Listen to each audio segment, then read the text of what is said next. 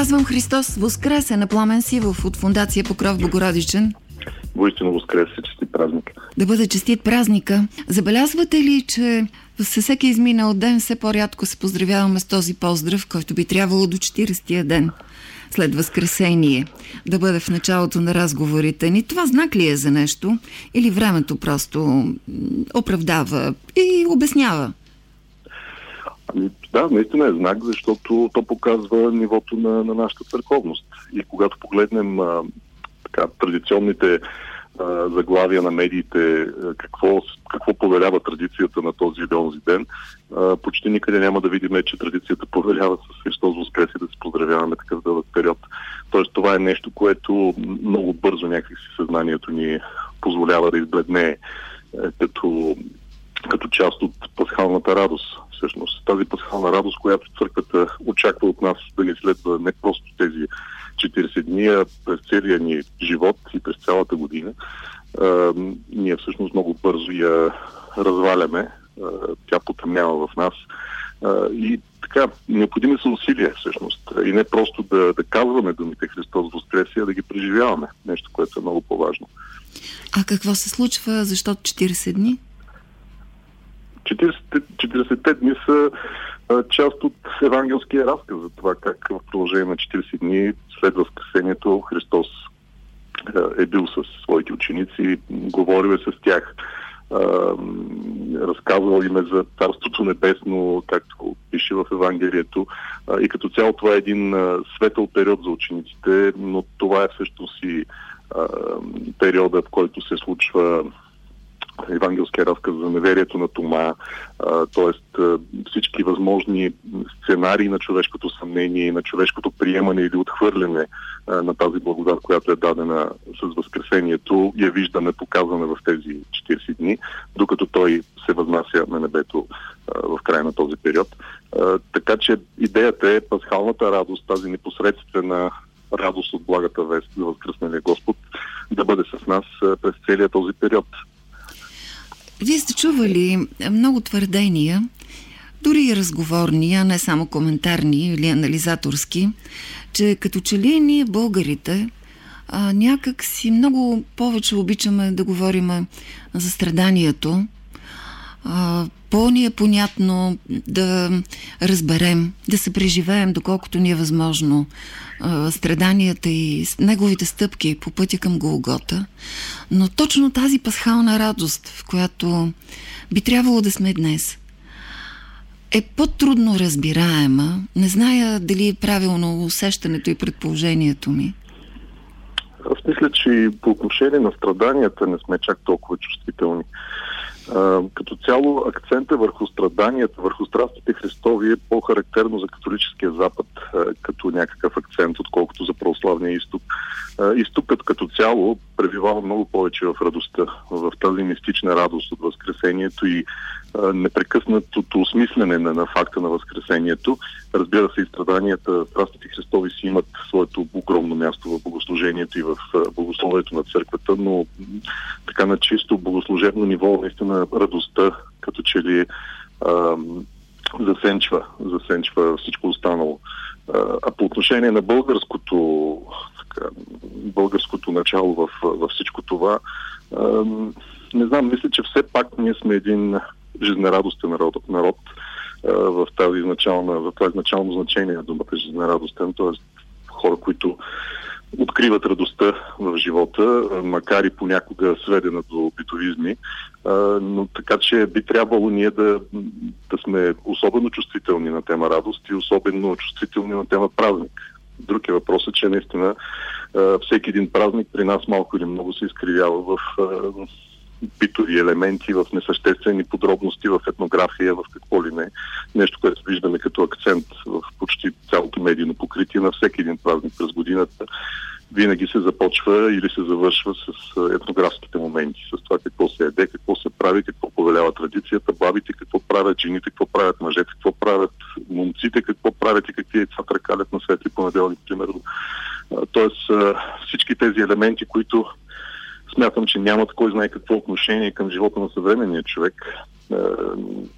Така, особено много медиите обичат да ги поставят на първо място, ако не на първо, то на второ, но при всички положения църковното измерение на, на празника много се губи. Вие отидохте ли в нощта на Възкресение, за да си вземете от благодатния огън? Да, разбира се, бяхме, бяхме цялото семейство. Питам ви, защото вчера чух една реплика от игумена на Гигенския манастир, дядо Никанор, който в един коментар каза, че сега пък бил изместен прекалено много акцента върху очакването на благодатния огън. А, всъщност, продължавайки разговорът за пасхалната радост и за усещането, за разбирането на празника, а, кои са вашите думи? Ами, може би е в някакъв смисъл прав игуменът, защото всичко това свързано с донасенето и запалването и донасенето на благодатния огън е особено така любима тема за, за медиите, тъй като просто е медиатично. Има визия, има звук, има текст, който може да бъде лесно комуни... така, комуникиран към хората. И като добавите към това една така, няма да се посвеня да кажа примитивна религиозност в много хора, които в православното християнство и въобще в вярата търсят преимуществено физическото чудо. Ето ви отговор на въпрос. Всъщност какво би било, ако нямахме този благодатен огън? Нима вярата ни ще да бъде друга или по-малка, или по-различна.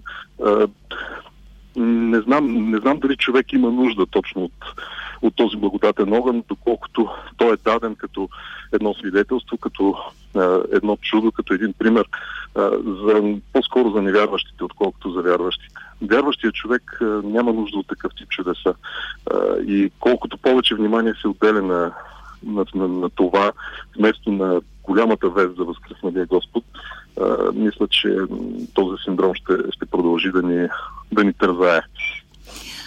Попитах ви за друго, защото не мога да забравя едно лично, наглед може би е малко преживяване, но всъщност след като още мисля за него, едва ли е малко, ще го споделя с вас, а вие преценете в отговора си. На път в нощта срещу Възкресението, на път от църквата към вкъщи, слушах разговора, зад гърба ми вървяха момче и момиче, след това разбрах, че са толкова млади. Гласова е на мъж и на жена, а, които коментираха много възмутено, че в очакването на рожество в църквата е имало млади момичета и момчета, които, но особено момичетата, които си разказвали забавни истории, шегували се, викали и разказващият глас казва едва успях да ни им кресна, да ни им направя забележка. А, тук вече се обърнах и видях, че всъщност това са едни млади хора, които си носиха от огъня а, към къщи.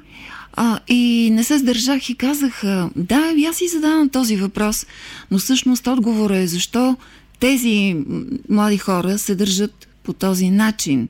Кой не трябва ли да, да се запитаме кой трябва да ги научи? И тук се изненадах, защото а, девойката без никакво замисляне ми отговори. Ами улицата ги прави такива, улицата ги възпитава. Да. Ами, едва ли на, на някой, който е бил на, на служба, не му е правило впечатление поведението на околните. Е, независимо дали са млади или стари. Аз ще ви кажа, че много пъти са ме дразнили и много по-възрастни хора с поведението. Е, не е свързано с младост или с старост, е, свързано разбира се, с така, липсата на приемственост в това човек да, да се роди, да израсне, да се възпита в храма в контекста на един естествен цикъл на богослужение. В нашия Енорийски храм, където преди много често посещавах, имаше едно цяло поколение деца, които се бяха родили така, в семейство на вярващи млади родители, които просто видях пред очите ми как всъщност цялото им детство премина в този богослужебен цикъл. Тоест, те всяка неделя бяха с родителите си в храма научиха литургията без някой да ги учи, без необходимостта от часове по вероучение или от каквото и да било. Просто това беше естествения въздух, който дишаха. И съвсем естествено е тези деца, сега вече млади хора, да нямат нужда от някакви особени наставления и особени инструкции за това как да се държат в храма. Но тъй като в повечето случаи такава традиция липсва, естествено ще имаме и такива ситуации. Други въпрос е, че има една стара мисъл, Значи, ако, ако в църквата приемаха такива като мене, тогава аз не бих влязъл, да перифразирам. Тоест, никой не е достоен, в крайна сметка, да бъде част част от всичко това. Ние всички отиваме там в качеството си на грешници, не на нещо друго. Естествено, става въпрос за някакви елементарни правила на поведение, които са свързани до голяма степен с доброто възпитание, дори могат да нямат нищо общо и с църковната действителност, просто едно добро възпитание, когато си на публично място да не говориш на висок глас, да не се путаш и така нататък, но всичко това зависи до голяма степен наистина в, от семейната среда. А, втори и трети ден се отбелязва Възкресение Христово. А защо е необходимо това? Ами, просто радостта е толкова голяма и толкова пълна, че един ден не е достатъчен. Пак казвам, това е, това е ключи към християнството. Това е основата. Цялото християнство е синтезирано в, в разбирането и в преживяването на Възкресението. Нищо друго няма такова голямо значение в християнството, както Възкресението на Христос. Оттам започва християнството, оттам започва верата ни. Ако нямаше Възкресение, нямаше да има християнство. А, така че събитието е толкова голямо, толкова непостижимо за човешкия ум, но все пак постижимо за човешкото сърце, че църквата е отредила празнуването му да продължи много по-дълго от всичко останало. А, и сега цялата седмица, която следва, знаете, се казва светла седмица, всеки ден, светли понеделник, светли вторник и, нататък, и така нататък, а, като във всеки ден църквата поставя акцент върху определен аспект от евангелските събития. Ето днес празнуваме а, светите апостоли, света Богородица, а, изобщо така библейските персонажи, които са били най-близко до, до Спасителя в тези дни. А, така че, да, това е, това е смисъла на, на, на това удължено във времето празнуване от, от призобилие, както се казва, в, в сърцето на човек. И много мъдро, като че ли идва седмицата завършва и с Томина неделя. А, да ви попитам и друго, съвпадат тази година а, празника Великден Възкресение Христово съвпада тази година и за източно православни и за католици. Ако правилно съм чула, следващото съвпадение ще бъде 25-та година. А, дали е възможно? Продължава ли идеята за обединение? Най-общо казано, най-ярсно заявена от е, папа Иван Павел II, като че ли? Ами точно тук е може би разковничето, колко общо е казано това и какво се разбира под обединение. Разбира се, продължават И доколко важно е това? Срещи. А, мисля, че малко се наценява в а, светското пространство значението на това обединение или по-скоро се интерпретира малко неправилно. А, от гледна точка на, на самите църкви, и на православната и католическата. Обединение на всяка цена, то е малко нещо като, не знам, политическото обединение в дясно, или какъв такъв паралел да направя. Въпросът е на каква цена всичко се случва и на какви компромиси се очаква да се, да се тръгне. Ако се върви към богословски компромиси, към компромиси с, с символа на вярата, с основанията на, на вярата, разбира се, това са напълно неприемливи, между другото не само за православните, но и за католиците компромиси. Ако става въпрос за чисто практически споразумения, които не касаят вероисповедни въпроси, тогава вече, разбира се, има смисъл да се работи в тази посока, но пак казвам, значението на, на, на това богословско и въобще църковно, междуцърковно сближаване не бива да се интерпретират така, политически критерии и така с, с цената на всичко. Да, попитах ви... Просто защото става въпрос за, за традиции вече хилядолетни, които простите механични сближавания не биха довели до нещо добро. Попитах ви в контекста на тезите, че ако това не се случи, то прозорците на Европа народ по народ, държава по държава ще бъдат угасени в контекста на радикализираният исламизъм, който връхлита Европа?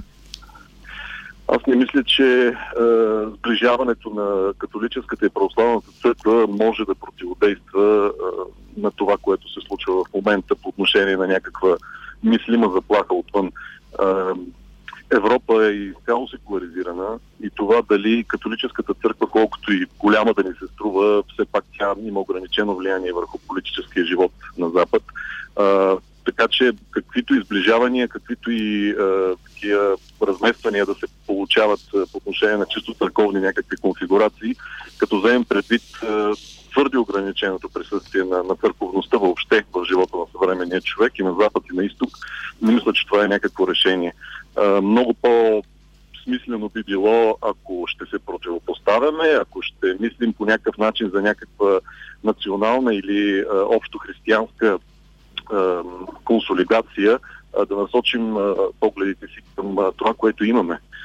Тоест, механичното сближаване между този или онзи няма да даде такива плодове, каквито би дало, примерно, повече хора да се обърнат към съответната църква, към която принадлежат традиционно. Вашият трети великденски ден ще бъде част от него, разбира се, ще бъде и участието ви в една много интересна среща в Софийския университет. Вие ще участвате и в кръгла маса. Тук да кажа, че освен като а, събеседник, представяме ви от Фундация Покров Богородичен, вие сте известен публицист, също така и поет и ръководител на групата Точка БГ. Тя ще е, участва... не съм ръководител, ние сме равнопоставени. Добре, така да бъде. а, вие ще участвате включително, вие като дискутант, а групата ще участва в тази среща българи и поляци. Много интересно и ще бъде, въпреки че времето ни напредна, но моля ви накратко. Да. Ами историята е съвсем а, така кратка. Преди 2-3 години получихме една покана от а, университета в Краков, като българистика, да гостуваме с групата БГ, тъй като ние изпълняваме песни на български, наши авторски неща с така, поетични, поетични послания и тъй като това посещение мина с голям интерес, с много хубав отклик сред студентите по български язик в Краков, поляци и всякакви. Така че създадахме едни много хубави топли връзки с а, общността на българистите в, в Полша, както и мога да кажа и с полонистите в България. И тъй като тази конференция ще бъде съвместна на полонисти и на българисти от двете страни, така по някакъв естествен начин се случи, че поканиха и нас, за да изпееме пак тези песни, които харесаха тогава и на студенти и на преподаватели. Ние сега, нашият музикален редактор Валя Божилова направи един избор и с ваше съгласие ще чуем заедно една от вашите песни на точка БГ. Иначе те са достъпни и са прекрасни. А преди да чуем да завършим с това, което вие ще кажете. Мога да пожелая така прекрасни, хубави, спокойни и светли празници на, на всички слушатели и тази светлина, която ни дава Христовото възкресение, да не угасне преждевременно, а да я носим с нас, ако не цял живот, то поне в рамките на тази 40-ница да не спираме, ако не външно, то вътрешно да се поздравяваме всяка сутрин с Христос Възкрес. Новата ни мисъл.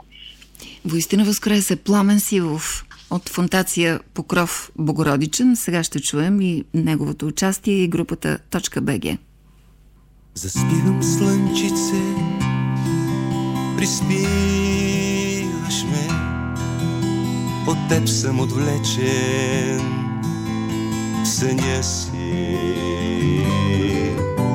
Пренасеш ме някъде, красиво е, превръщаш мечтите ми в спомени.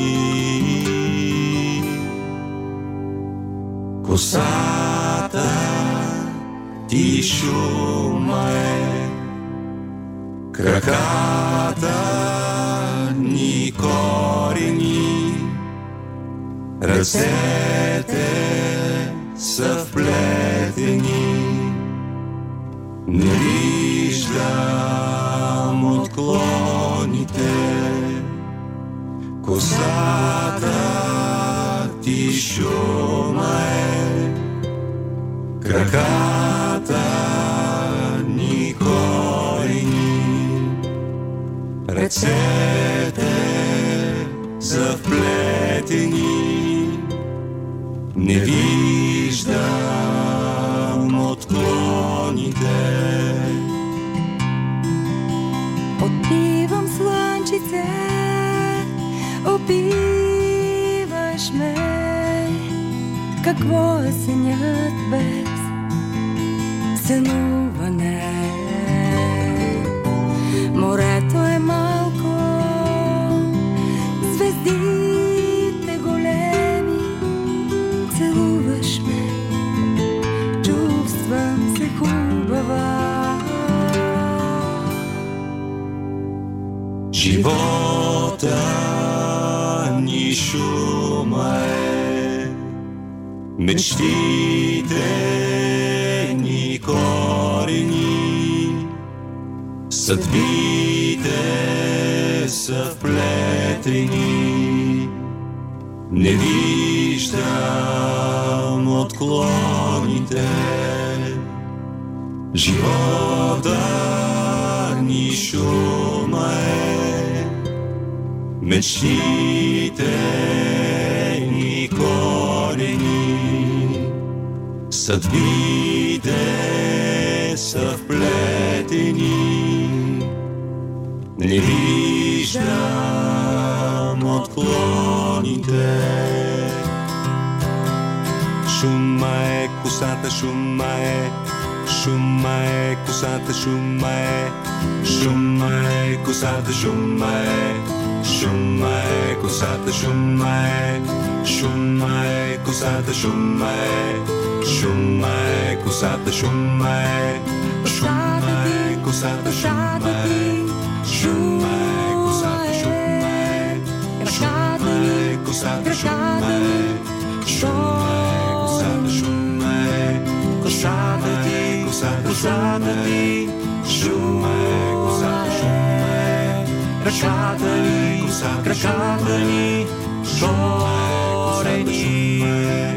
Кошватът виша му е краката ни корени, ръцете са плетени, не виждам отклоните. Кошватът виша му е краката ни корени, ръцете са плетени, не виждам отклоните. Кошватът виша му е краката ни корени, ръцете са плетени, не виждам отклоните. Кошватът виша му е краката ни корени, ръцете са плетени, не виждам отклоните. Шума е